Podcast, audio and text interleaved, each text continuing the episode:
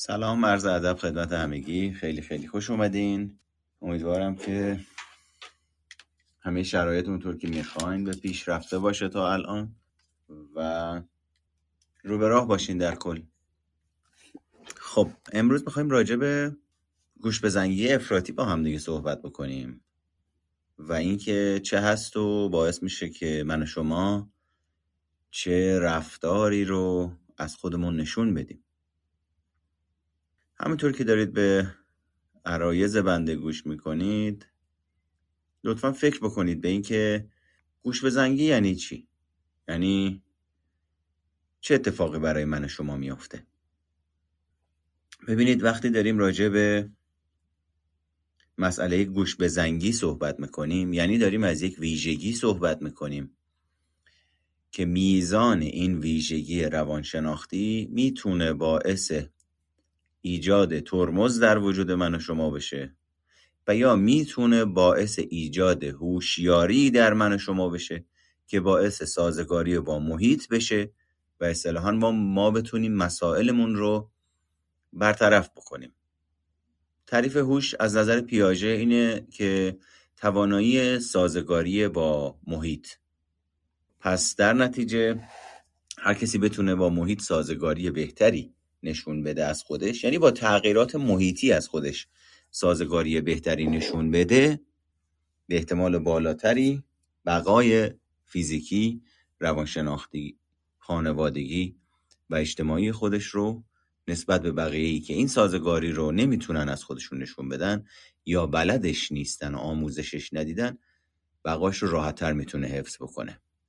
پس مسئله اینه که در وهله اول خطاترین کار ممکن اینه که ما گوش به زنگی رو یا ویژگی‌های شخصیتی، هویتی و روانشناختیمون رو با معیار سنجش خوب و بد بخوایم بسنجیم. در نتیجه گوش به زنگی نه خوبه نه بده. مسئله اینه چه میزانی از گوش به زنگی لازمه و چه میزانی از گوش به زنگی زیادی و افراطیه و باعث بازداری میشه. پس این بحث رو جمعش بکنیم با معیار خوب و بد. شما خیلی گوش به زنگید بالاست، این بده. شما خیلی گوش به زنگید پایینه، این خوبه. این کاملا یک نگاه تحول نیافته نامتعادل ناکارآمده. برای بیان کردن و صحبت کردن راجع به این جور مفاهیم روانشناختی وقتی داریم راجع به گوش به زنگی صحبت میکنیم داریم راجع به رویکرد تحول درمانی مشخصا صحبت میکنیم. البته تنها در رویکرد تحول درمانی این مفاهیم آورده نشده. مشخصا این گوش به زنگی ریشش در مطالب روانشناختی مربوط به انگیزش و هیجانه و به اصطلاح تحول درمانی اومده بخشی از این ماجرا رو نگاه کرده که گوش به زنگی بسیار بالا رو در نظر گرفته که عموماً بین افرادی که به نوعی اختلالات اضطرابی دارند بیشتر دیده میشه و شایع. گوش به زنگی رو هوشیار بودن هم میتونیم تعریفش بکنیم. توجه بکنید باهوش بودن نیست، هوشیار بودنه. یعنی چی؟ یعنی من برانگیختگی رو تجربه میکنم که به کوچکترین صدایی که در محیط داره میاد واکنش نشون میدم، به کوچکترین تغییراتی که در محیط اتفاق میفته از طریق حواسم میتونم واکنش نشون بدم. خب این خیلی خوبه که منی که توی غار دارم زندگی میکنم باید گوش به زنگی بالایی داشته باشم تا وقتی خطری به سمت من میاد به واسطه گوشهام بتونم صدای تهدید رو بشنوم، به واسطه چشمهام باید بتونم عامل تهدید رو ببینم و بعد با مغزم پردازش بکنم تا اینی که در نهایت به این نتیجه برسم آیا باید از این عامل خطر فرار کنم، آیا باید به سمت این عامل خطر حمله بکنم یا باید چی کار بکنم. حالا مسئله اینجاست زمانی که گوش به زنگی فرد مناسب با موقعیت تنظیم نشود تبدیل می شود به بیماری. یعنی چی؟ یعنی عامل خطری وجود ندارد اما مکانیزم مغزی من گوش به زنگی بالا رو تولید میکنه. من خوابیدم، با کوچکترین تقی که تو اتاقم میاد خطری هم ما رو تهدید نمیکنه، اصلا درها هم قفلن، همه چی هم اوکیه، امنیت برقراره، ولی من نمیتونم بخوابم، از خواب میپرم، گوش به زنگیم بالاست. از یه رابطه ای اومدم بیرون، اساساً ذهنم و عقلانیتم میگه اون رابطه برات مناسب نیست، اما یه بخشی از وجودم که تکانه‌ای آنی هیجانیه میخواد توی اون رابطه بمونه. به خاطر اینه که با گوش به زنگی بالا مداوم تا تلفنم زنگ میخوره شیش ستون بدنم میلرزه که الان خودش زنگ زده. گوش به زنگی بالا عجیب و غریب باعث ایجاد اضطراب در وجود ما میشه. یعنی اساساً یه میزانی از اضطراب 20%، 25%، 30% تا جایی که عملکرد شناختی، هیجانی و رفتاری ما رو مختل نکنه مناسب زندگیمونه. من فردا باید برسم به فرودگاه برای پرواز.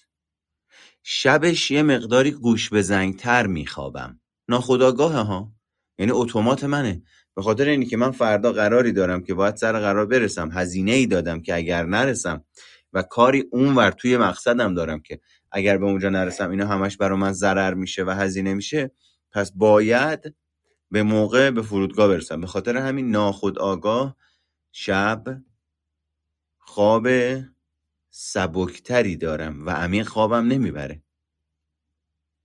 خب این مناسبه، صبح کمک میکنه این گوش به زنگی که من بیدار شم، برم به زندگیم برسم.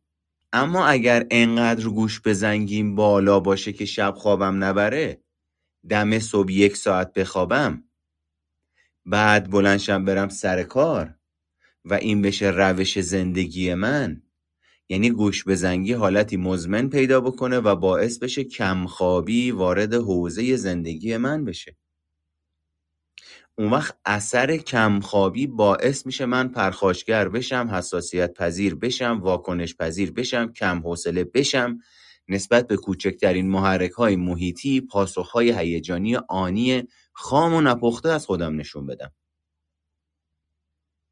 اون وقتی که اصطلاحاً خیلی‌ها فکر میکنن طرف مشکل خواب داره، در صورتی که اساساً مشکل خواب نداره این آدمه. به عنوان مثال میگم این آدمه مسئله گوش به زنگی داره، اگه مسئله گوش به زنگیش حل بشه، مسئله خوابش سر جاش تنظیمه، فکرش نمیذاره بخوابه.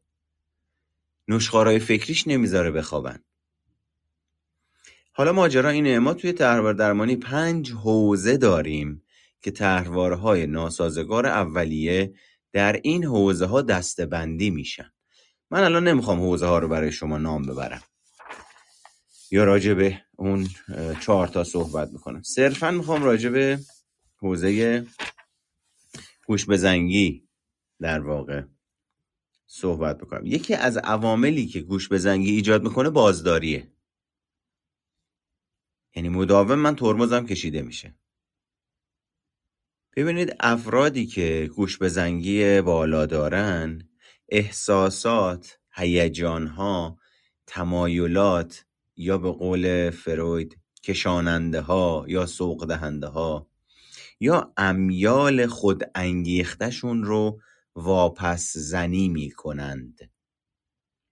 انگار به یه نوعی ما از محیط، از پدر و مادر یاد می گیریم که بخش‌های از وجودمون رو که عموماً هم به ژنتیک من و شما ربط دارن نادیده بگیریم، سرکوبشون بکنیم. اما غافل از این که نادیده انگاری بخش‌های ناخودآگاه، ژنتیکی و خارج از حوزه آگاهیمون با نادیده انگاشتن اثر و عملشون از بین نمیره، سر جای خودش باقیه. افرادی که گوش به زنگی بالا دارن عموماً تلاش میکنن تا بتونن طبق قواعد انعطاف ناپذیر و درونی شده خودشون عمل کنن ولو به قیمت از دست دادن خوشحالیشون، ابراز عقیدهشون، آرامش خاطرشون، روابط صمیمیشون یا حتی سلامتیشون. یعنی ببین وقتی داریم میگیم طبق قواعد انعطاف ناپذیر و درونی شده، یعنی چی؟ یعنی این قواعد بیرونی بوده اند که یا به من تحمیل شده اند یا من نشستم یه آدم دیگه‌ای داشته یه قاعده بی ربط و نابجا و تنظیم نشده‌ای رو به یه سوم شخصی توضیح میداده. من داشتم او رو میدیدم و باز دوباره الگو برداری کردم. پس در نتیجه یکی از عوامل گوش بزنگی قواعد انعطاف ناپذیر درونی شده است. این قواعد توسط والدین، فرهنگ، خانواده، جامعه، رسانه مستقیم و غیر مستقیم ذهنیت ما رو تحت تاثیر قرار میده. مشخصاً از بدو تولد نوزادی تا 5 یا 7 سالگی، یعنی مال بعضیا تا 5 سالگی، مال بعضیا تا 6 سالگی، مال بعضیا تا 7 سالگی، پایه این قواعد انعطاف ناپذیر گذاشته میشه و درونی میشه. احتمالاً کودکی افرادی که گوش به زنگی بالایی دارن پر از خشونت، واپس زدگی و سختگیری بوده و خویشتن‌داری و فداکاری بیش از حد، بر خود انگیختگی و لذت اونها غلبه داشته. ببین شما کسایی رو که توی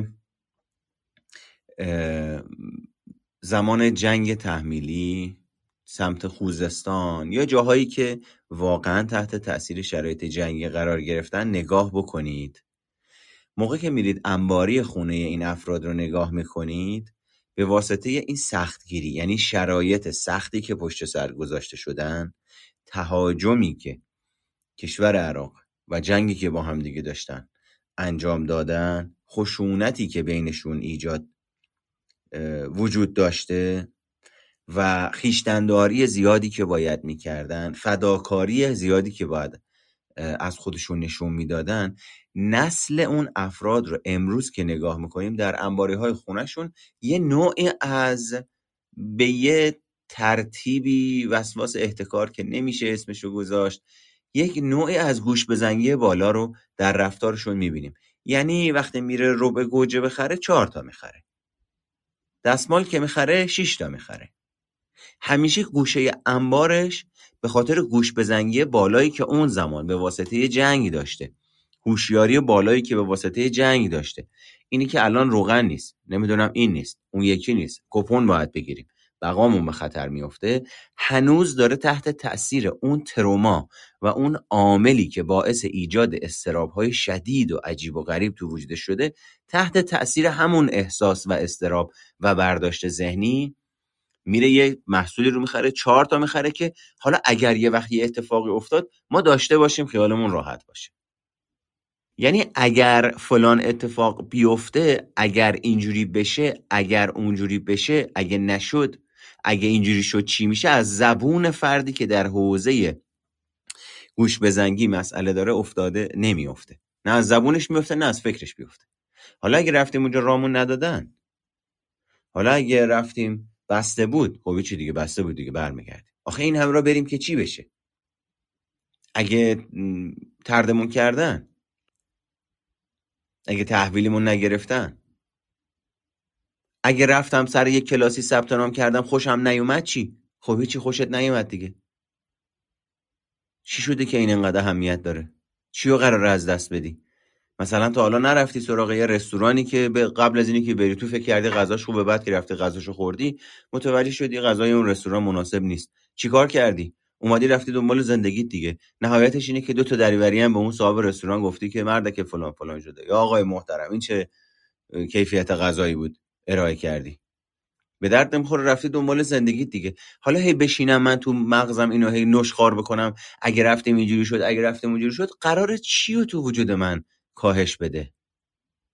چی میشه که من از این مکانیزم دفاعی مداوم استفاده میکنم که اگر اینجوری شد، اگر اونجوری شد؟ خب وقت میدونی چه مصیبتی به دور و بریات وارد میکنی؟ یعنی آثار مصیبتی که به خودت وارد شده رو هی مداوم با این اگه رفتیم اینجا اینجوری شد، اگه رفتیم اونجا اونجوری، اون آدمی که با تو داره زندگی میکنه دیوونه میشه آخر سر. چون تمام رفتارهای تویی که تحت تاثیر گوش بزنگی بالا داری عمل میکنید، بر شخصیت او هم تاثیر میذاره. یه دقیقه آروم نداری، یه دقیقه این نشون میده دلبستگی ناایمنه. یک دقیقه فرد رفتار ایمن از خودش نشون نمیده. مداوم رفتارهای ناایمن و دفاعی در برابر استراب عمیق وجودیش که نمیداند باید با اون استراب چه بکند و حتی گاهن بعضاً به خاطر مزمن شدن و سبک زندگی فرد از وجود این استراب در شخصیت خودش ناآگاهه، اما مشخصاً رفتارشو تحت تأثیر قرار میده. خب منی که یه دقیقه نمیتونم بشینم یه جا، یعنی از صبح رفتم کار کردم اومدم ساعت 7 شب 8 شب، الان میرسم خونه شاممو میخورم، خب حالا چی کار کنیم؟ حالا یه برنامه‌ای بچین. خب بشین 2 دقیقه. نه، آدمی که گوش به زنگی افراطی داره اساساً عطر و بوی کمالگرایی از خودش میده و اون وقتی یه جا بشینه، مغز مریض کمالگرای افراطیش که همون عقاید و قواعد انعطاف ناپذیر درونی شده است بهش میگه الانی که نشستی یه جا داری هدر میدی زمانو، مفید نیستی، باید ارزش تولید بکنی، باید ارزش بیافرینی. این مربیای انگیزشی و کسایی که امروز تو حوزه مدیریت بعضی هاشون البته میان راجبه ارزش آفرینی صحبت میکنن، خودشون هم نمیدونن دارن از خاستگاه بیماری به دیگران چیز یاد میدن. اون وقتی که این آدمه با وجود اینی که 10-12 ساعت توی روز کار کرده، مناسب با موقعیت و سازندش اینه که من الان به خودم اجازه بدهم استراحت کنم و لذت این لحظه اینجا و اکنون رو ببرم، مثلا با استخر رفتن، مثلا با یک فیلم سینمایی دیدن، مثلا با جمع شدن دور هم دیگه، مثلا رفتن تور. نه، من ذهن کمالگران به خاطر عقاید انعطاف ناپذیر و بیمارگونه درونی شده اجازه مفید بودن رو به هم نمیده، اجازه راحت بودن رو 2 دقیقه به من نمیده. همیشه باید بار بکشی تا احساس مفید بودن داشته باشی، همیشه باید حمالی بکنی تا بگی من یه کاری کردم، همیشه باید یه نتیجه ایجاد بکنی تا مورد پذیرش دیگران باشی. همینجوری خشک و خالی، نرمال و معمولی که پذیرفتنی نیستم من. این خبر از یک قاعده شرطی ذهنی بیمار میده که خوب بودن من و شما رو مشروط میکنه به عمل کرد، مشروط میکنه به فعال بودن و استراحت کردن رو تعبیر میکنه به انفعال، در صورتی که مسئله اینه که من موقعی که کار میکنم به صورت افراطی احساس مفید بودن میکنم، نتیجه ایجاد میکنم، تاییدیه درونی به خودم میدم، پس استراب کمتری تجربه میکنم. اما وقتی بنا به تعبیرهای بیمارگونه ذهنی خودم که بخشش رو خودم میسازم و بخشش رو از محیط یاد گرفتم عمل میکنم، موقعی که بعد از 8 ساعت 10 ساعت کار کردن میام میشینم، این صدای سرزنشگر درونی، صدای کمالگرای افراطی درونی اجازه نشستن به من نمیده و استراب رو در وجود من به واسطه نشخوارهای فکری بیمارگونه برانگیخته میکنه. اون وقتی که من آروم و قرار ندارم، یه جا نمیتونم بشینم، هر سوراخی پیدا میکنم باید یه انگشتی بکنم توش، یه سرک به این بکشم، یه سرک به بچه‌ها بکشم، ببینم دارن چیکار میکنن، چرا تا الان خوابی، چرا بیداری، چرا این کارو نمیکنی، چرا اون کارو نمیکنی. خب چند سالته داری اینجوری سرک میکشی تو زندگی بچه‌هات؟ کار دیگه نداری بکنی؟ مگه بچه‌ها دیگه آدمای بزرگسالی نیستن؟ پس چرا مثل یه آدم 10 ساله که میخواد همه جا سرک بکشه در قاموس یک آدم 60 ساله 70 ساله پشت نقاب پدر و مادر حریم و حدود روابط انسانی رو نادیده میگیرین؟ و اون وقت هم وقتی قراره بهتون حرفی زده بشه به تریج قباتون بر میخوره و اون طرحواره‌های اصلی خودتون قراره فعال بشه. این افرادی که توی حوزه گوش به زنگی بیش از حد زندگی میکنن در دوران کودکیشون به تفریح و شادی کردن تشویق نشدن و در عوض یاد گرفتن که در خصوص حوادث منفی زندگی گوش به زنگ باشن. یعنی از اون ابتدای زندگی انگار منفی نگری رو، بداندیشی رو به یه نوعی به این بچه ها آموزش میدن. چه شکلی؟ از طرفی از بدون اینکه تشویق بشن، یعنی عدم وجود تشویق و سوقدهی برای اینی که این بچه ها محیط ها، شرایط و روابطی رو که شادی بخشن، امنیت بخشن، توشون آدم ها روابط رو یاد میگیرن، نبوده، از این محروم میشن. از طرفی این شکلیه، نری بیشه فلانی ها، مردا همشون، زنا همشون، دنیا جاییه که همه میخوان ازت سوء استفاده کنن. خب خیلی خوبی، بچه‌ای که داره با همچه آدمی بزرگ میشه تصویرهای ذهنی بیمارگونه من مادر و من و پدر رو من دارم بهش منتقل میکنم که دنیا جای غیر قابل اعتمادیه. از اوایل زندگی هم این بچه داره با من بزرگ میشه و توی فرهنگ وابستگی هم که ما داریم این بچه قراره تا بزرگسالی بعد از 18 با من باشه، تحت تأثیر تصاویر ذهنی غلط و غیر واقع بینانه و توهم گونه خودم یه سری راهنمایی‌ها در قالب پدر و مادر میکنم که باعث میشه یک سری از ویژگی‌های شخصیتی پایدار در وجود این بچه شکل بگیره. اون وقت تو سن 25-6 سالگی میگم من نمیدونم چرا این بچه اجتماعی نیست، نمیره با هم سن و سالای خودش بگرده، یه ذره خونگرم باشه. اون وقت در کمال جاهلیت هم از اتفاقی که برای خودم افتاده خبر ندارم که من ساختم اینوها، من نگرانی ها و استراب ها و گوش به زنگی های بیمارگونم و فرافکنی کردم رو زندگی این بچه، غافل از اینی که هیچ کدوم از اینا قرار نبوده برای این آدم اتفاق بیفته، یا اگه قرار بوده اتفاق بیفته من اصلا درصد اینا رو در نظر نگرفتم که اگه در زندگی من از من سوء استفاده شده چه تضمینی هست که در زندگی بچه‌م از اون همین سوء استفاده‌ای که از من شده بشه که من میخوام اینجوری افراطی و بیمارگونه سوقش بدم سمت اینه که حواست باشه داری میری پیش فلان جمعیت، اینا آدمای درستی نیستن. خب حالا یه دونه آدم تو فلان جمعیت به پست من خورده، بعد منم سهم خودم رو باز دوباره دارم نادیده میگیرم که چرا اون آدم از من سوء استفاده کرده. انفعال خودم و نابلد بودن خودم و همه عواملی که باعث شده شرایط برای سوء استفاده ایجاد بشه رو نادیده میگیرم، نسبتش میدم به طرف مقابل، بعد میگم حواست باشه داری میری پیش نمایشگاه ماشینداریا، حواست باشه اینا آدمای شارلاتانیان، داری میری پیش دکترا اونجوریان، داری میری پیش پسرا اینجوریان، استاد دانشگاه ها اونجوریان. خروچه حسابی این حرف خام داره زده میشه به عنوان یک ادوایز والدانه. اون وقت تو بزرگسالی تازه من خودم به عنوان عاملی که این شرایط رو ایجاد کردم از طرف مقابل که حالا گیر کرده تو گره‌های ذهنی که من باعثش ایجاد شدم، تازه ازش طلبکارم که تو چرا اینجوری، چرا نمیری با 4 تا آدم به چرخی و بگردی. هی میخوام انگوش کنم توی گوش این بچه، رو اعصابش را برم که بلند شو، یه کاری بکن، یه حرکتی بزن. خودم آروم ندارم، تا الان که اینجوری پوستشو کندم، از این به بعدم دوباره میخوام برم رو اعصابش به اسم اینی که تو الان باید نتیجه داشته باشی، دیگه آدم بزرگسالی شدی. اینجا کی غافله؟ اینجا من گوش به زنگ بیمار غافلم.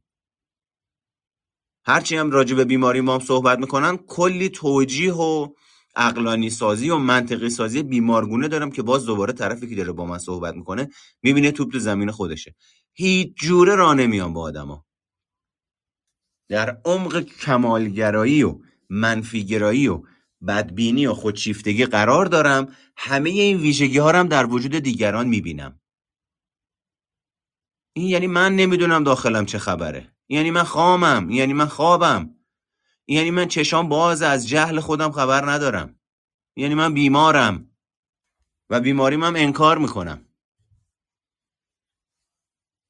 اون وقت وقتی اینا در واقع به تفریح تشویق نشدن و یاد گرفتن که در خصوص حوادث منفی زندگی گوش به زنگ باشن، زندگی طاقت فرسایی رو در نظر میگیرن و تجربه میکنن و معمولا توی احساس بدبینی، نگرانی و ترس به سر میبرن، به طوری که معتقد میشن اگر نتونن در تمام لحظات زندگی خودشون هوشیار و مراقب باشن ممکنه زندگیشون از هم بپاشه و این میشه الگو و شالوده زندگیشون و طبق این شروع میکنن زندگی کردن. اون وقت این احساس ترس و این احساس بدبینی و این احساس منفی و افکار منفی به واسطه گوش به زنگی بالا بارها و بارها تا بزرگسالی تکرار میشه و حالتی مزمن به خودش میگیره و میشه الگوی پایدار شخصیتی فرد. حالا فرد تو بزرگسالی خبر نداره تحت تأثیر تکانه‌های منفی، استراب‌ها، ترس‌ها، تصاویر ذهنی بیمارگونه، افکار نشخوار شده‌ای که بارها و بارها نشخوار شدن، با واقعیت رابطه ندارن، تاریخ مصرفشون را از دست دادن، جزو عقاید و باورهای ناکار آمد در سیستم اجرایی روان ما اجرا میشن و منجر به تولید احساسات منفی، اضطراب، ترس، افسردگی، خلق پایین، بی انگیزگی و بی لذتی میشن و اصطلاحاً من و شما در بزرگسالی نسبت به اینا آگاهی نداریم، نمیدونیم هم داریم از کجا چوب میخوریم. حالا ماجرا اینه که وقتی همه این شرایط، این گوش به زنگی باعث ایجاد ویژگی‌های مثل منفی‌گرایی میشه، ما وقتی توی منفی‌گرایی و بدبینی گیر میکنیم یا رشد میکنیم، توسط اضطراب و تمام عواملی که الان توضیح دادم بیشتر به جنبه‌های منفی زندگی مثل درد و مرگ و فقدان و ناامیدی و تعارض و خیانت توجه میکنیم. یعنی یک نگاه تحریف شده دو قطبی صفر و صدی که به جای اینی که صفر و صفر تا صد رو نگاه بکنه، صرفاً صفر و صد رو نگاه میکنه و با معیار سنجش خوب و بد دنیا رو میسنجه. اون وقتی که توی این شرایط نگاهش قفل میشه روی جنبه‌های منفی و جنبه‌های مثبت رو هم کم ارزش جلوه میدن. میدونی یه بنده خدایی بود که مثلا این مثال من بارها زدم، بچه‌هاش وقتی از ماشینش استفاده میکردن تا موقعی که ماشین رو میبردن کارواش، ماشین تمیز بود، بوی خوب میداد، خب هیچ بازخوردی از خودش نشون نمیداد. اما کافی بود مثلا این بچه‌هایی که 6 ماه دارن از ماشین استفاده میکنن و ماشین رو تمیز میکنن، کم و زیاد، درست و غلط، یه بار مثلا فرض بکنید به علت خستگی تازه از مسافرت اومده، دیگه گفته ماشین رو مثلا فردا میبرم کارواش، یا گفته حالا حالشو ندارم، بعدا فکر میکنم بهش که چی کار بکنم. دست بر قضا توی این شرایط مثلا والد این بچه میره سراغ ماشین، یک علم شنگهی بابت این ماجرا درست میکنه، یه جوری کشش میده، یه جوری حاشیه پردازی میکنه که آدمه میگه 1000 تا غلط خوردم، دیگه اجازه نمیدم این اتفاق بیفته. یعنی چی؟ یعنی 6 ماهی که من این ماشین رو تمیز نگه داشتم نادیده انگاشته شد، هیچ گونه بازخوردی از طرف مثلا اون پدر یا اون مادر داده نشد که آفرین چقدر خوبه، من هر موقع الان میشینم تو این ماشین میبینم بوی خوب میده، تمیزه. این نشون دهنده اینه که تو نظم رو رعایت میکنی و من وقتی میبینم تو نظم رو توی زندگیت بدون یک محرک یا برانگیزان بیرونی انجامش میدی، باعث خوشحالیمه، چون فکر میکنم اون روزی که تو تنهایی داری زندگی میکنی خودت بیشتر از پس زندگیت برمیایی به صورت منظم. اینا که وجود نداره، هیچ سرزنش که میشه بابت یک باری که این اتفاق افتاده. یعنی چی؟ یعنی 6 ماه هیچ گونه تایید، تشویقی داده نشده. ببین، گوش به زنگی گفتیم آدمایی که تشویق نشدن، پس تو بزرگسالی هم بلد نیست تشویق بکنه، پس تشویق نمیکنه، اصلا نگاهش رو جنبه‌های منفی قفله. حالا وقتی یک جنبه منفی اتفاق میفته، همونجور که جنبه‌های مثبت رو نادیده میگیره، ناارزنده میکنه، کوچیک میبینتشون، نقطه مقابلش نقطه‌های منفی رو بزرگ و پررنگ و فاجعه‌بار و اگزاجره میبینتشون. تازه علاوه بر همه اینها، موقعی که با این آدم میگی خب چرا به اون 6 ماه توجه نمیکنی، میگه خب اون 6 ماه که وظیفتونه، اون که نرماله، اون که عرفه، اون که باید انجام بشه، این چرا انجام نشده؟ یعنی باز دوباره همون مکانیزم ناارزنده سازی باعث میشه فرد بیاد طبق همون جهالت و حماقت خودش عمل بکنه. تازه تو نقاب و نقش مثلا پدر یا مادرم داره این کار انجام میده که من میدونم، من میتونم، من حق دارم، من دارم درست میگم. در واقع افرادی که این ویژگی بدبینی و منفی‌گرایی در وجودشون فعاله معمولاً دست به پیشبینی‌های افراطی میزنن. مثلا پیشبینی میکنن همیشه کارهای شغلی و اقتصادی و بین فردی به طرز اسفناکی اشتباه از آب در میاد. اینا اونایی هن که نباید برید باهاشون مشورت بکنید و توهم و تصور مشاوران خوبی رو هم دارن. نه مشاور روانشناسی ها، تو زندگی ریش سفیده. یه آدم ریش سفید بزرگ خاندانه که منفی‌گرایی و بدبینی داره. یه آدمیه که اساساً تو ازش مشورت نمیخوای، اما چون باید اندیشی بیمارگونه داره بلند میشه میاد میگه این کاری که میخوای بکنی خوب نیستم. حالا میدونی چقدر هزینه باید بذاری؟ حالا میدونی چقدر باید انرژی بذاری؟ خب چیکار کنم انرژی نذارم؟ خب هزینه ندارم چیکار کنم؟ بشینم تو رو نگاه کنم؟ بشینم با تو دم خورشم؟ 4 تا کار درست حسابی هم که انجام نمیدین که آدم بگه داره میره این آدم خودشو به روز رسانی کنه، به زندگیش برسه، به خودش ارزش بده. نه به خودش ارزش میده، راجع به اینی که زندگی ارزش من چیستم میخواد سخنرانی هم بکنه. انتظارم داره دیگران خزعبلات و پرت و پلاهایی هم که تراوش میکنه از ذهن بیمارش بهش گوش بدن. اینا اون آدمایی هستن که ما بهشون میگیم در دنیا نظاره‌گر زیاد وجود داره.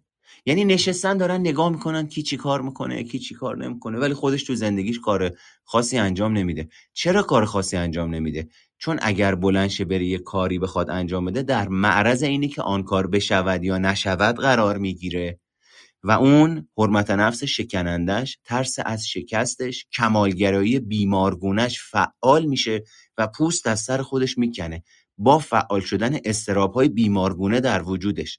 و چون مهارت مدیریت کردن این هیجانات، این سبک‌های فکری و بینش نداره نسبت بهش، نمیدونه باید چی کار کنه. به خاطر همین انفعال رو ترجیح میده به پویا بودن. بعد اون وقت شروع میکنه توجیه میبافه، مثل اینه که آدم باید آرامش رو در زندگی حفظ بکنه. این اساتیدی که راجع به مسائل عرفانی و اینجور چیزا راجبه صحبت میکنن و فرد رو سوق میدن سمت انفعال به اسم آرامش. آرامش یعنی با نهایت و حد اکثر سرعت و توان در حرکت بودن و دچار لرزه نشدن، نه این که من از محیط هایی که اضطرابم رو برمیانگیزونه دوری بکنم و چون دوری کردم اضطرابم کاهش پیدا بکنه اسمشو بذارم آرامش. این انفعاله، این اجتنابه، این فراره، این حماقته.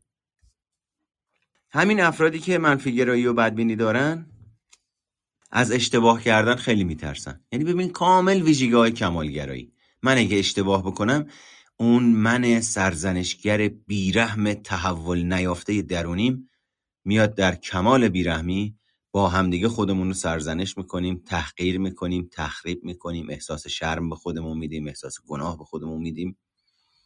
در نتیجه من از اشتباه کردن میترسم. چرا؟ چون ترس از این رو دارم که حرمت نفس شکنندم فعال بشه و ندونم چه بکنمش. میترسم روش‌های سرزنشگری بیمارگونم فعال بشه و پوست از سر خودم بکنم. و یه سریا هستن که به اصطلاح عمق مریضیشون به یه شکلی شده که علاوه بر این که پوست از سر خودش میکنه، حالا به خاطر اشتباهایی که خودش کرده از دیگران هم طلبکاره. تو اگر اون حرفو نمیزدی من این کارو نمیکردم. تو اگر اونجا به حرف من گوش میدادی من اصرار من برانگیخته نمیشد. دنبال برده میگردی که من به خاطر اینی که تو حالت بد نشه سبک زندگیمو تغییر بدم. تلفنشو جواب نمیده آقای مهرگان، من حالم بد میشه، مضطرب میشم، فکر میکنم داره بهم خیانت میکنه. برو فکرتو درست کن. اون آدم چقدر باید به ساز تو برقصه که تو استرابت فعال نشه؟ خب تو یه آدم تحول نیافته هستی که اصلا بلد نیستی احساساتت چی هن. طلبکار هم هستی از دنیای بیرون او تغییر بکنه که من احساس ترس یا هیجان بیمارگونه نکنم، من تغییر نکنم. یه وقت خدایی نکرده تو اون رشد و پس ندم، یه وقت خدایی نکرده رو پای خودم راه نرم، کفر میشه. چرا؟ چون دنیای کودکی خواستن اجرت کار نکرده است. چون دنیای کودکی لذت طلبیه. چون دنیای کودکی خود را در کانون دنیا دیدنه. همین ترس از اشتباه نکردن، ترس از سرزنش کردن خود، ترس از توبیخ کردن خود که در ابتدا ریشه در بیرون داشته. یعنی من از پدر و مادر میترسیدم که سرزنش بشم، توبیخ بشم، حالا اونا رو الگو برداری کردم در قالب قواعد انعطاف ناپذیر. امروز وقتی اصطلاحاً خرابکاری میکنم، همون الگوها در وجودم فعال میشه و در واقع عمل خاصی انجام نمیدم تا این روش‌ها فعال نشه. در نتیجه این نوع طرز فکر به نوبه خودش منجر به گرفتاری‌های مالی، فقدان، احساس سرفکندگی یا در مخمصه افتادن میشه. یعنی کاملا یک مکانیزم بازداری بیمارگونه که خود فردم نمیدونه چه مرگیشه. حالا از طرفی از اونجایی که این مدل افراد نتایج منفی احتمالی رو اغراق آمیز ادراک میکنن، اغلب ویژگی های مثل نگرانی، تشویش، گوش به زنگی، غر زدن و بلا تکلیفی دارن. و وقتی با این بلا تکلیفی و گوش به زنگی مواجه میشن، فرافکنیش میکنن رو به دیگران، چون ظرفیت پذیرشش رو ندارن، ظرفیت پردازشش رو ندارن، نمیدونن باید باهاش چی کار بکنن. شروع میکنن توجهشون رو معطوف میکنن به کنترلگری بیمارگونه، رو میارن به دیگران. آینده بچم چی میشه؟ خب حالا این بچمو زن بدم، اون یکی رو این کارو بکنم، این کارو بزنم، این شرکت رو راه بندازم، اون شرکت رو. میبینی سر خودش رو شلوغ کرده فقط بابت اینه که 10 دقیقه تو روز با خودش تنها نمونه. شبم که میاد خونه اولین کاری که میکنه یا تلویزیون روشنه یا شروع میکنه سخنرانی راجع به در و دیوار و آقای گودرزی و خانم شقایقی و چرا آب تو تلمبه است، چرا گوشکوب قلمبه است، فلسفه بافی میکنه، داستان سرایی میکنه، متکلم وحده بازی در میاره که یه وقتی خدای نکرده 3 دقیقه ساکت نباشه که صدای سرزنشگر درونیشو بشنوه. یعنی قربانی کردن دیگران بابت خودخواهی من. از طرف این افراد رفتارها، احساسات و روابط بین فردی خود انگیختشون رو محدود میکنن. چرا این کار رو میکنن؟ معمولاً این کار رو برای جلوگیری از مورد انتقاد واقع شدن یا از دست دادن کنترل روی احساسات و هیجاناتشون انجام میدن. اساساً با تجربه کردن صمیمیت هیجانی مسئله دارن. نمیدونه باید چی کار بکنه. چرا؟ چون تو زندگیش همش تلاش کرده از هیجاناتش فرار بکنه. هیجانات چی؟ هیجانات ترس، غم، خشم، شادی. همش در حال فرار بوده. این آدم اصلا به صورت ایمن احساساتش رو تجربه نکرده. عموم احساساتی که تجربه کرده احساسات ناخوشایند بوده. تمام مکانیزم روانشناختیش قفل شده روی اینی که این احساسات در وجودش فعال نشه. خب در نتیجه من و شمایی که بچه شونیم، دوست شونیم، آشنا شونیم، فامیل شونیم، وقتی از نظر عاطفی قرار به هم دیگه نزدیک بشیم، صمیمیت عاطفی رو تجربه کنیم، اولین چیزی که تجربه میکنن چیه؟ ابهام، ناشناختگی، معذب بودن، نشون دادن رفتارهای عجیب و غریب خام نپخته‌ای که سالها پشت مکانیزم سرکوب و نادیده انگاری خاک خوردن و هنوز 3 سالشه اون آدمه توی بعضی از مسائل هیجانی. هنوز هیچ بینشی نداره که من اصلا مناسب نیست این صداها رو، این ادا اصول از خودم در بیارم. تو توهم و تصور خودشم فکر میکنه داره درست عمل میکنه. شایع ترین حوزه هایی که این افراد بازداری افراطی از خودشون نشون میدن، یکی بازداری خشمه. یعنی خشمشون رو مناسب، به اندازه، با رعایت چارچوب ادب و احترام، طوری که نه به خودش آسیب بزنه و نه به دیگران و طوری که باعث حل مسئله بشه، یعنی میزان رو پیدا بکنه که چه میزان از خشم لازمه، اونو بازداری میکنه. پس خشم سرکوب میشه در وجود این افراد و سرکوب کردن خشم یا نادیده گرفتنش اصلاً به این معنا نیست که اثری بر عملکردهای روانشناختی ما در کوتاه مدت و بلند مدت نداشته باشد. دومین مسئله بازداری تکانه ها یا هیجانات یا تمایلات مثبته. مثلا شوخی کردن، محبت کردن، برانگیختگی مثبت، بازیگوشی، همدلی، شیطنت کردنی که به کسی آسیب نزنه، به خودمونم آسیب نه، همیشه جدی و خشک و عبوس و پشت یه نقاب آدم قوی و مسلط میخوان قایم میشن، در صورتی که عمق ضعف رو تجربه میکنن. چه ضعفی؟ ضعف هیجانی. یا مشکل در بیان آسیب پذیری، وقتی راجع به آسیب پذیریمون قراره من و شما صحبت بکنیم و نمیتونیم راجع به آسیب پذیریمون با آدمش ها، یعنی با نفر درجه یک زندگیمون، نه اینی که پشیم بریم توی اینستاگرام جوار بزنیم، نه اینی که بیایم تو کلاب هاست روی یه دونه استیج قرار بگیریم که 400 نفر تو اتاقن من بیام راجع به تجاوزی که بهم شده صحبت بکنم. این خودش یه بیماری دیگه است. نه، یعنی من بتوانم در یک محیط امن با یه نفر، دو نفر، سه نفر که این دو نفرشون از نزدیکان منن تو زندگی، یه نفرشون هم مشاوره، معتمده. وقتی من نمیتونم با اینا راجع به عمیق‌ترین بخش‌های آسیب خورده یه زندگیم صحبت بکنم، یعنی مسئله اعتماد دارم. یعنی نمیتونم اعتماد کنم و این نقاب‌ها و نقش‌هایی رو که سال‌ها زدم به چهره بردارم و اون من ترسیده، من مضطرب، من خشمگین، من غمگین، من دلخور، من ناکام، من ناارزنده هیچ وقت اجازه بروز و ظهور بهش داده نمیشه و سرکوب میشه. یعنی من جرأت ورزی هم ندارم و به مرور زمان باور میکنم نقاب‌هایی که به صورت زدم خود منن و اون من ناارزنده، من خشمگین، من ناکام رو از حوزه آگاهی خودم به دور میرونم، خارج میکنم و تو توهم و تصور اینی که این نقاب منم بزرگ میشم و به بزرگسالی میرسم. اون وقت دیگران در سطح رفتار از زبان بدنم میفهمن من چه ضعف هایی دارم، چه ناکامی هایی دارم، با من راجبش صحبت میکنن، اما چون من از حوزه آگاهی خودم خارجش کردم کاملا جاهلم نسبت به اون ویژگی ها، کاملا نادیدش میگیرم، کاملا در نادیده انگاری در حوزه آگاهی من نیست. هرچه دیگران میگن آقا این چه کاری داری میکنی با خودت و با ما، شروع میکنه فلسفه بافی، شروع میکنه عقلانی سازی، شروع میکنه توجیه های مرضی آوردن، شروع میکنه توپ انداختن تو زمین شما که یه وقت خدایی نکرده وارد جایی نشیم که او عمیقاً و شدیداً از ورود افراد دیگه و ترس از قضاوتشون قرار گرفتن، ترس از مورد توبیخ شدنشون، به خاطر اینا اجازه ورود رو به اونا نمیده و اعتماد نمیکنه. یعنی ضد نوعی پارانویا. و چهارم، تأکید بر عقلانیت و نادیده گرفتن هیجان ها. یعنی این افراد رو بذار از الان تا فردا صبح وسط یه بند حرف میزنه، ولی توی حرفت دوتا کلام بخوای راجب افسوس صحبت بکنی، توی حرفت دوتا کلام بخوای راجب غم و دلخوری که در رابطه با او 4 سال پیش ایجاد کرده صحبت بکنی، دوباره به خودت میای میبینید بحث منطقی شده.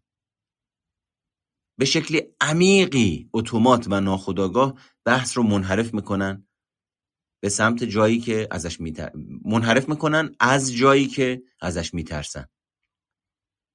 یعنی تو برگرد بگو که خب من دارم افسوس زندگی گذشتم میخورم که این اتفاق افتاده، ناراحتم، الان سر زخمم تازه باز شده و اینا. میگه خب افسوس که بد نیست، افسوس خوبه، همه هم افسوس میخورن، ولی بهتره الان دیگه تمرکزتو بذاری روی این که ببینی حالا از این زمانی که داری چجوری میخوای استفاده بکنی که در آینده افسوس کمتری بخوری. دوباره بحثو میچرخونه سمت اینجا. اساساً اجازه وارد شدن آگاهی‌ها و شناخت‌ها و فرایندهای روانشناختی هیجانی رو به آگاهی نمیده. سریع خب اون که گذشته دیگه نمیشه کاریش کرد. چرا نمیشه کاریش کرد؟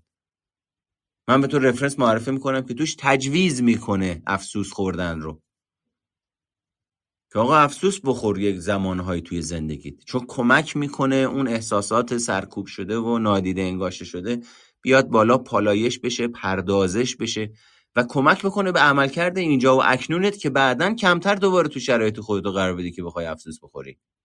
ولی نه، این افراد رو نگاه میکنی میبینی یک کله میخواد وسط منطقی حرف بزنه، انتظارم داره بشینی پای حرفش بهش گوش بدی دیگه، میکروفون هم دستش میدی ول نمیکنه دیگه. این افراد معتقدن باید تلاش کنن تا به معیارهای بلندپروازانه خودشون دست پیدا کنن و این کار رو به خاطر اجتناب از عدم تایید یا خجالت زدگی انجام میدن و مداوم احساس فشار میکنن و این احساس فشار رو به صورت عیبجویی خالی میکنن روی دیگران یا خودشون.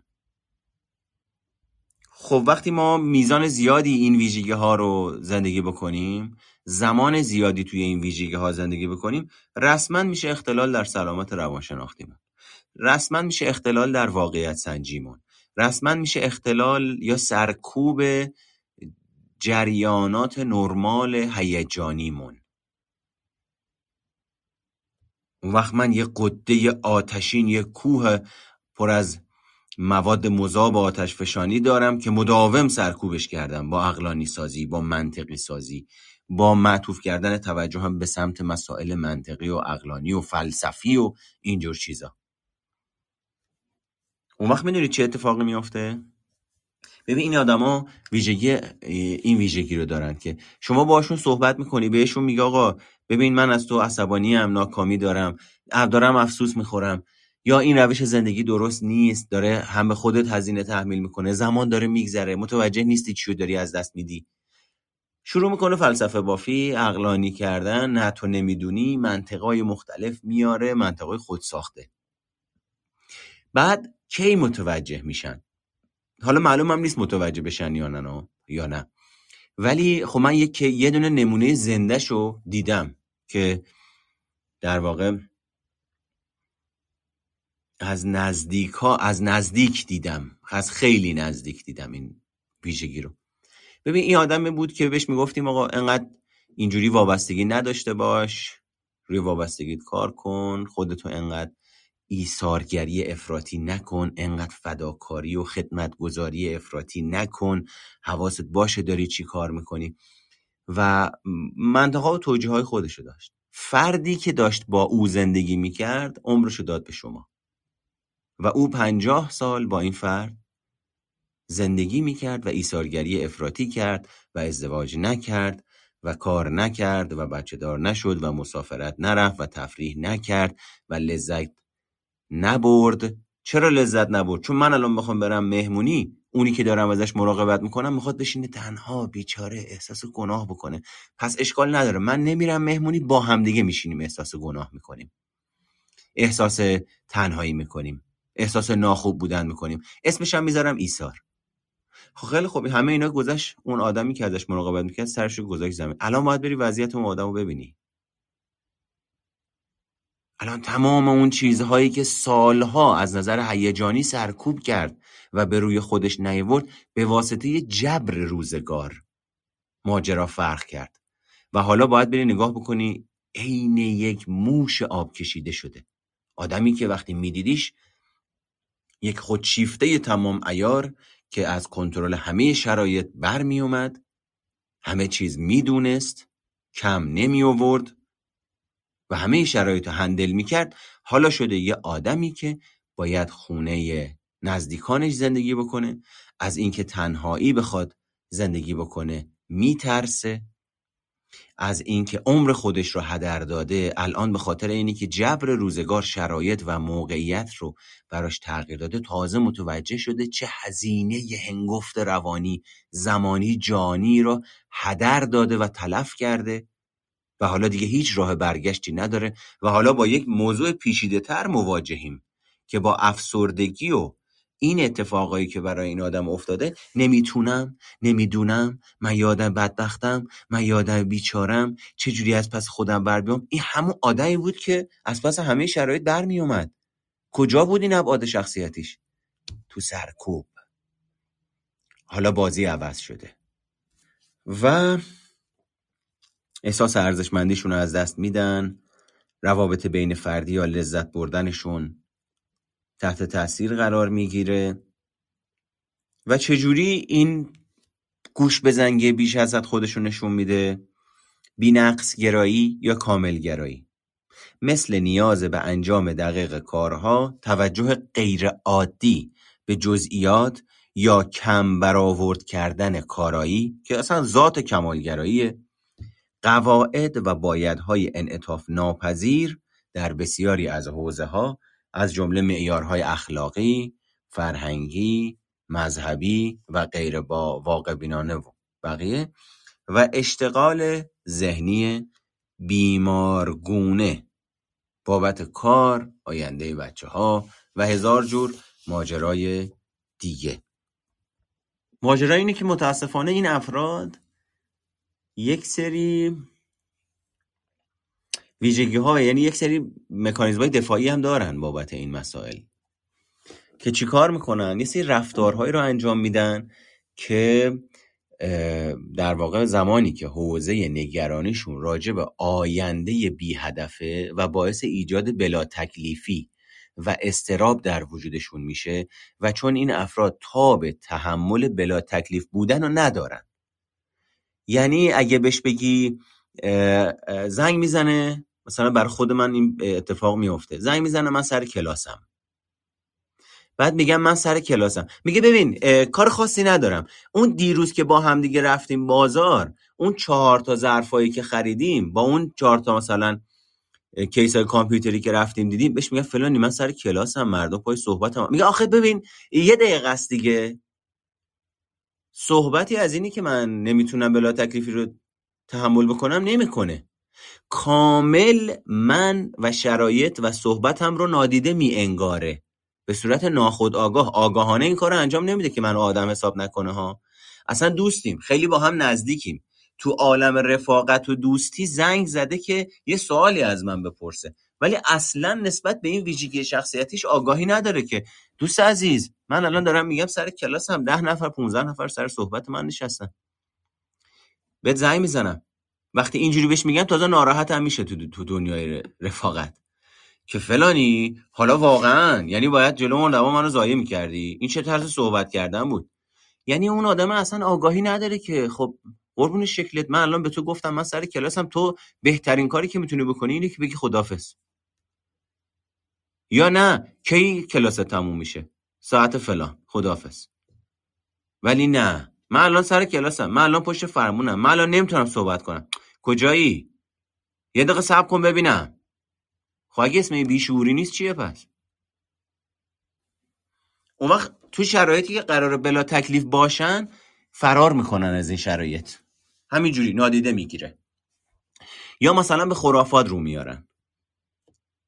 چرا؟ چون بلا تکلیفی یعنی ابهام، یعنی من منتظر یه جوابی هستم که نمیدونم اون جواب بلس یا نه. یعنی یه محصولی خریدم گفته بین 48 تا 72 ساعت آینده به دستتون میرسه، پس من باید 48 ساعت تا 72 ساعت گوش به زنگ باشم تا ببینم از 10 دقیقه آینده به دستم میرسه، 24 ساعت آینده به دستم میرسه، 48 ساعت یا 72 ساعت آینده.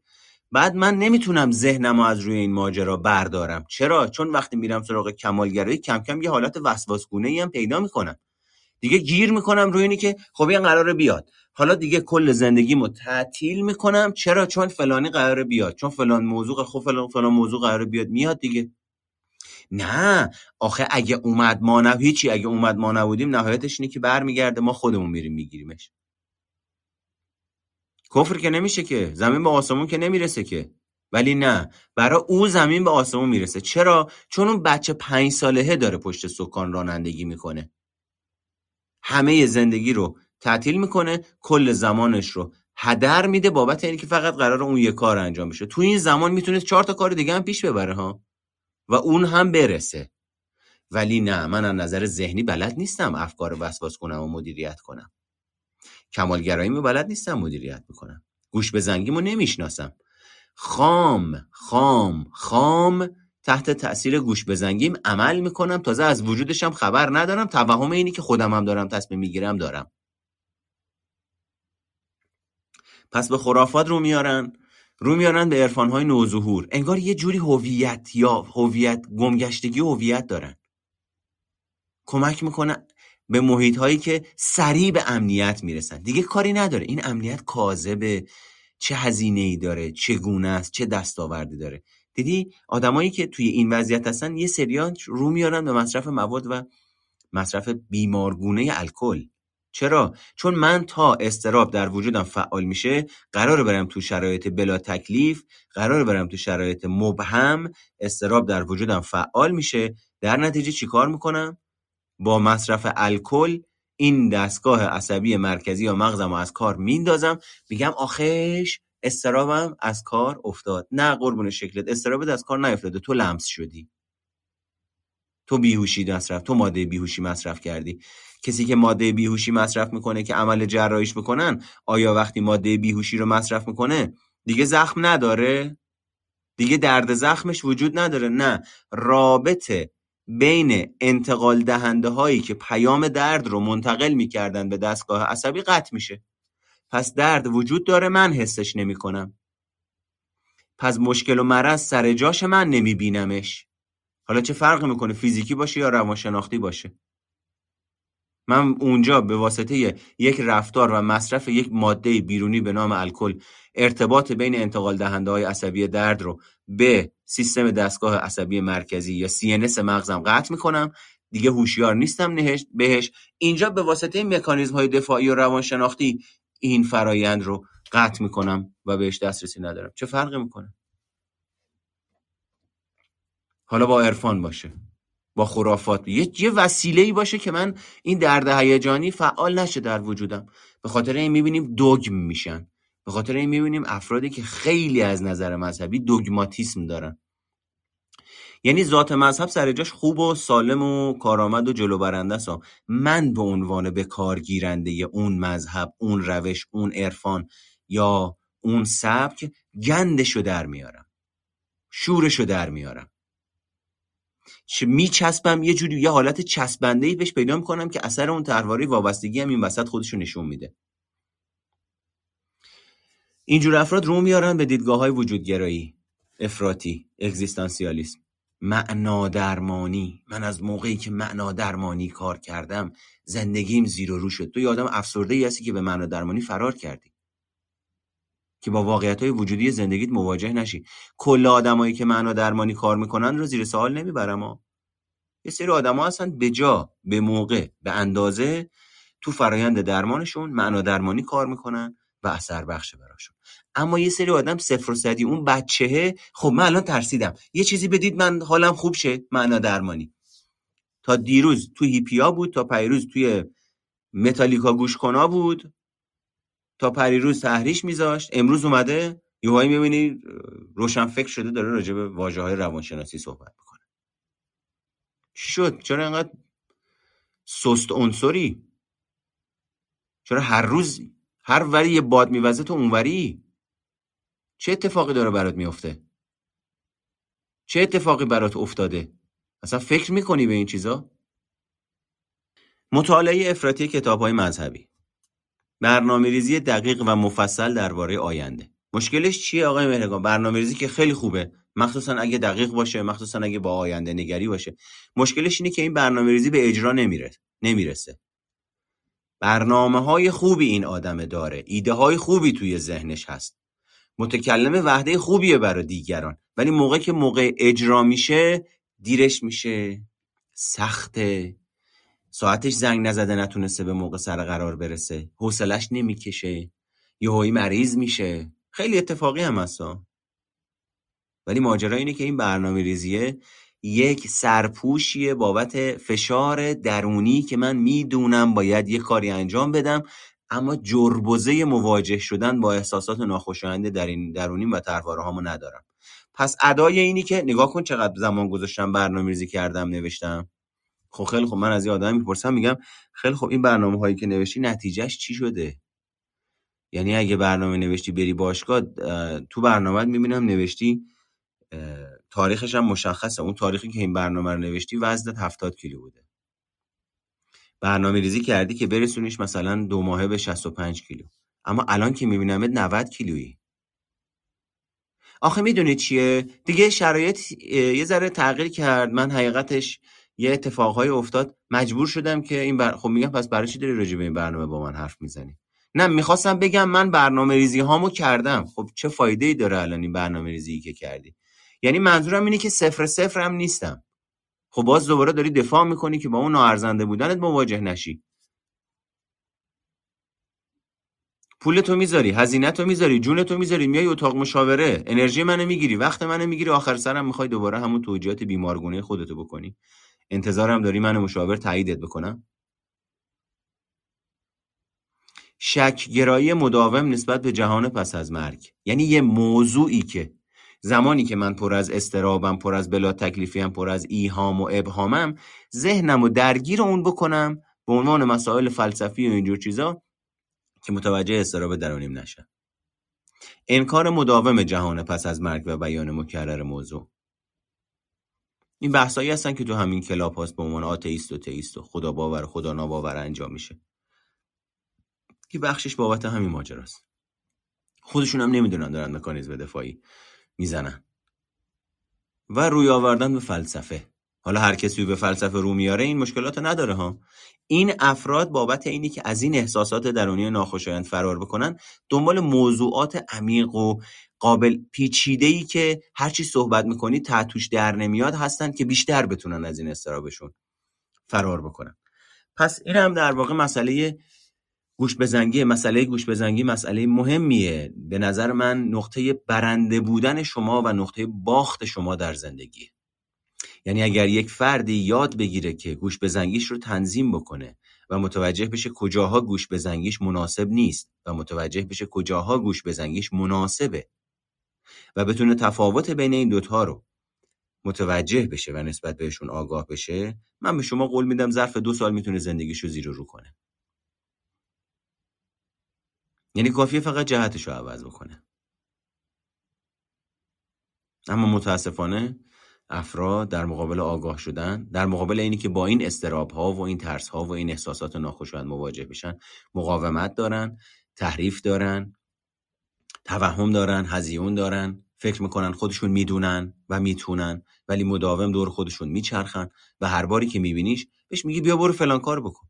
نه، من الان اولویتم انجام دادن فلان کار نیست، اول باید کارم ردیف بشه تا بعد برم درسمو بخونم. باش، یه 6 ماه بعد میبینیش هنوز نتیجه نداره. فلانی وقتت داره میره، بیا برو این کار درستو در کنار کاری که داری پیگیری میکنی پیگیری کن، ببین تو چه مرحله ایه.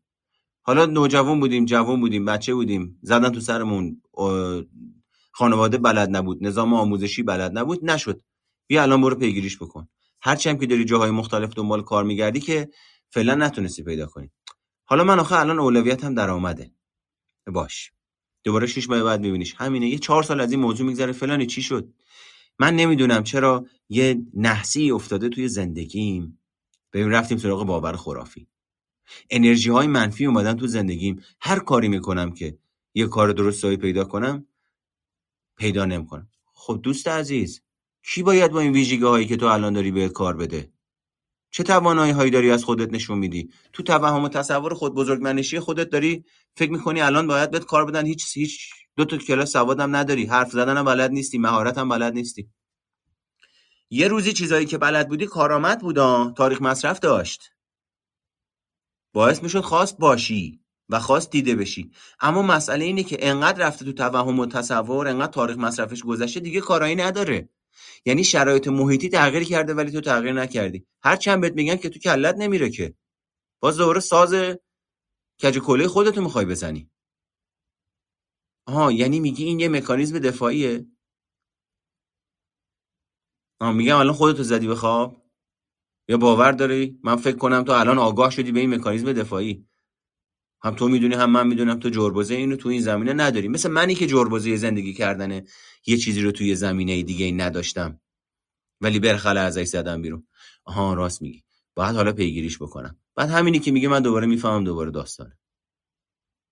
اینا مرزه، اینا ناآگاهیه، اینا خامیه، اینا جهالته، اینا هدر دادن عمره، اینا سوزوندن وقته که وقتی به آخر زندگی میرسی اون وقت به خاطر اینی که نزدیک به آخرش شدی تازه یهویی سیلی واقعیت رو میخوری، برمیگردی عقب و نگاه میکنی میبینی راه برگشت نداری و اونجا یک حجمه عظیمی که سالها ازش فرار کردی از نظر هیجانی سرت خراب میشه. اونجاست که دوباره یه داستان جدیدی شروع میشه. به هر حال این گوش بزنگی، این طرحواره ها لازمه براش کار انجام داده بشه. به عنوان افراد بزرگسال بهش رسیدگی بکنید، بهش توجه نشون بدید و نسبت بهش آگاه بشید، چرا که تا زمانی که نسبت بهش ناآگاهید اون شما رو میبره جلو و شما توهم و تصور اینو دارید که خودتون دارین تصمیم میگیرین و این اصلاً چیز خوبی نیست. خیلی از ازدواج ها داره اتفاق میفته به همین واسطه.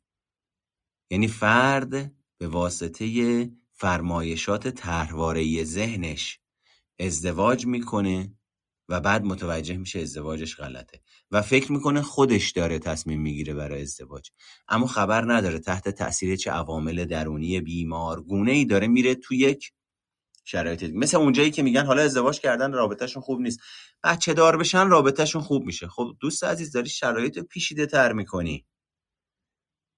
این همینجوری زیر باری که الان ورداشته مونده، تو میگی 2 تا بار دیگه بذار روش که سنگین تر بشه، صداش در نیاد. داری سرکوبش میکنی، داری خفش میکنی. اون وقت گریبانش پس فردا گیر خودته ها. نه، بزرگ فامیله، ریش سفید فامیله، باید حرف اون گوش داده بشه. اگه حرف اون گوش داده نشه احساس حقارت میکنه. اون وقت وقتی احساس حقارت بکنه فکر میکنه جایگاهش جلوی دیگران تو فامیل از دست داده. اون وقت فکر میکنه کفر شده، به خاطر همین میزنه تو سر اون کسی که بخواد مخالف حرفش عمل بکنه یا تو روی حرف تو روش وایسه بگه نه من کار خودم رو تو زندگی انجام میدم. نظر شما هم سر جاش محترمه، جایگاه شما هم محترمه، عشق و علاقمون هم سر جاش، ولی تصمیم من اینه که بچه دار نشم. نه، تا اینجا علم شنگه به پا میشه، حالا دیگه بازی شروع میشه از اینجا به بعد. به هر حال این هم از این اتاق، امیدوارم که براتون مفید بوده باشه. فردا 13 شهریور از ساعت 2 تا ساعت 7 یا 8 عصر راجع به تله محرومیت هیجانی یک کارگاهی رو برگزار میکنم به نام در واقع کارگاه شخصیت شناسی، درونسازها و برونسازها. 4 سبک والدگری و 4 سبک والدین رو معرفی میکنم که باعث ایجاد شخصیت درونساز و برونساز میشند و ویژگی های این 4 سبک والدگری این شخصیت های درونسازی و برونسازی و اینکه رابطه با افراد نابالغ هیجانی چگونه است، ویژگی های افراد نابالغ هیجانی چه چیزهایی هستند، 4 گروه والدین نابالغ هیجانی و شخصیت درونساز و برونساز رو راجبش صحبت میکنیم. اگر کسی تمایل داشت که در این کارگاه حضور داشته باشه که به صورت آنلاین برگزار میشه، صدای کارگاه ضبط میشه، بعد از کارگاه در اختیارتون قرار داده میشه، مشخصاً از روی رفرنس و منابع موثق جمع آوری شده که این رفرنس ها و منابع در خود کارگاه اطلاع رسانی میشه تا شما بتونید بعدش مطالعتون رو ببرید بالا نسبت بهش و نسبت به اونا آگاه بشید و میتونید در واقع توی اون کارگاه اگر دوست داشتید شرکت بکنید. هزینه معقول و قابل توجهی داره که میارزه این کار رو انجام بدین. اگه دوست داشتین این کار رو انجام بدید میتونید از طریق این لینکی که بالای سر منه، زیلینک، صفحه زیلینک پادکست روانشناسی سایکوپاد روش کلیک بکنید.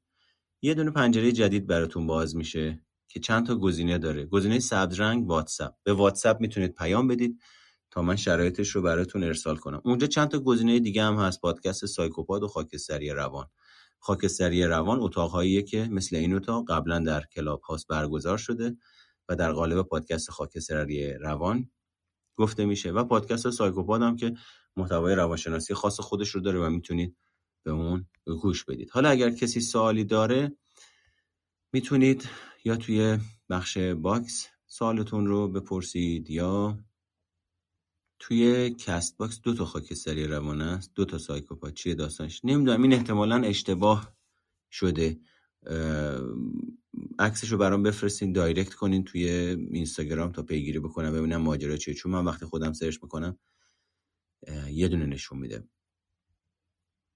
بسیار خب اجازه بدین من این دوستانی رو که حماقت ها و جهالت های خودشون در ما میبینن پاک کنیم. نوشتن راهکارهای حداقلی برای راهنمایی انجام میدید. راهکارهای حداقلی نداریم. راهکارهای حداقلی مثل قرص و مسکن میمونه که آقا من مثلا یه زخم عمیقی دارم که سالهاست دارم طبقش زندگی میکنم باهاش، چرکینم از هر شبم نمیذاره بخوابم. یه راهکار حداقلی بدین حالا فعلا دردش آروم شه. این من اینجا همچین کاری نمیکنم، اینجا جای اینجور سوالا نیست. اینجا ما کمک میکنیم شما یه مقداری حد اکثری به ماجرا رسیدگی بکنید و زخم رو برطرف بکنید که نیازتون به مصرف مسکن و راهکارهای حداقلی کم بشه. این 1 2 کلاب هاست جای راهکار دادن نیست، اتاق مشاوره و کلاس. اصولش رو اگر میخواین بدونید و اونجا راجبش صحبت میکنیم. گذروندن این کارگاه ها در آگاه شدن شما و طی کردن روند درمانی مؤثره و کاهش مقاومت شما نسبت به آگاه شدن. یعنی به شما کمک میکنه متوجه بشید اونجایی که تحت تأثیر جهل و ناآگاهی خودتون عمل میکنید و همراهی نمیکنید، چرا همراهی نمیکنید، چه ترسی پشتش هست که میترسید به آگاهیتون وارد بشه. تصویر ذهنیتون چیه؟ از اون تصویر ذهنی میترسید که نکنه یه وقتی من اگر آگاه بشم یا مثلا از طرف مقابل معذرت خواهی بکنم یا بگم تو درست میگی، اون پر رو بشه بخواد سکانو بگیره دستش. این تصویر ذهنی منه که هیچ وقت بهش راه نمیدم. در صورتی که این ضعفه. قدرتمند بودن یعنی عذرخواهی کردن، یعنی پذیرفتن مسئولیت و فرم بودنم، احساس کردنم، رفتار کردم در ارتباط با خودم و دیگران. خب این هم از این. بسیار خب، امیدوارم اتاق براتون آگاهی بخش بوده باشه. محمد مهرگان صحبت کرد، کارشناس ارشد مشاوره خانواده. پیج اینستاگرام هم اگر دوست داشتین از طریق بایوم، همونجایی که صدامو میشنوین، بریم پایین، پیج اینستاگرام هست، اونجا لایو هم گذاشتم، میتونید لایو ها رو ببینید. اینطور که میبینم اینجا که کسی سوال نداره، اجازه بدید بک استیج هم یه چک بکنم محض اطمینان که ببینیم اینجا. خیلی خوب، اینجا هم هیچی. بسیارم عالی، سپاسگزارم از اینکه وقت ارزشمندتون رو اینجا سپری کردید. برای شما آرزوی موفقیت دارم و شما رو تا اتاق بعدی به خدای بزرگ میسپارم.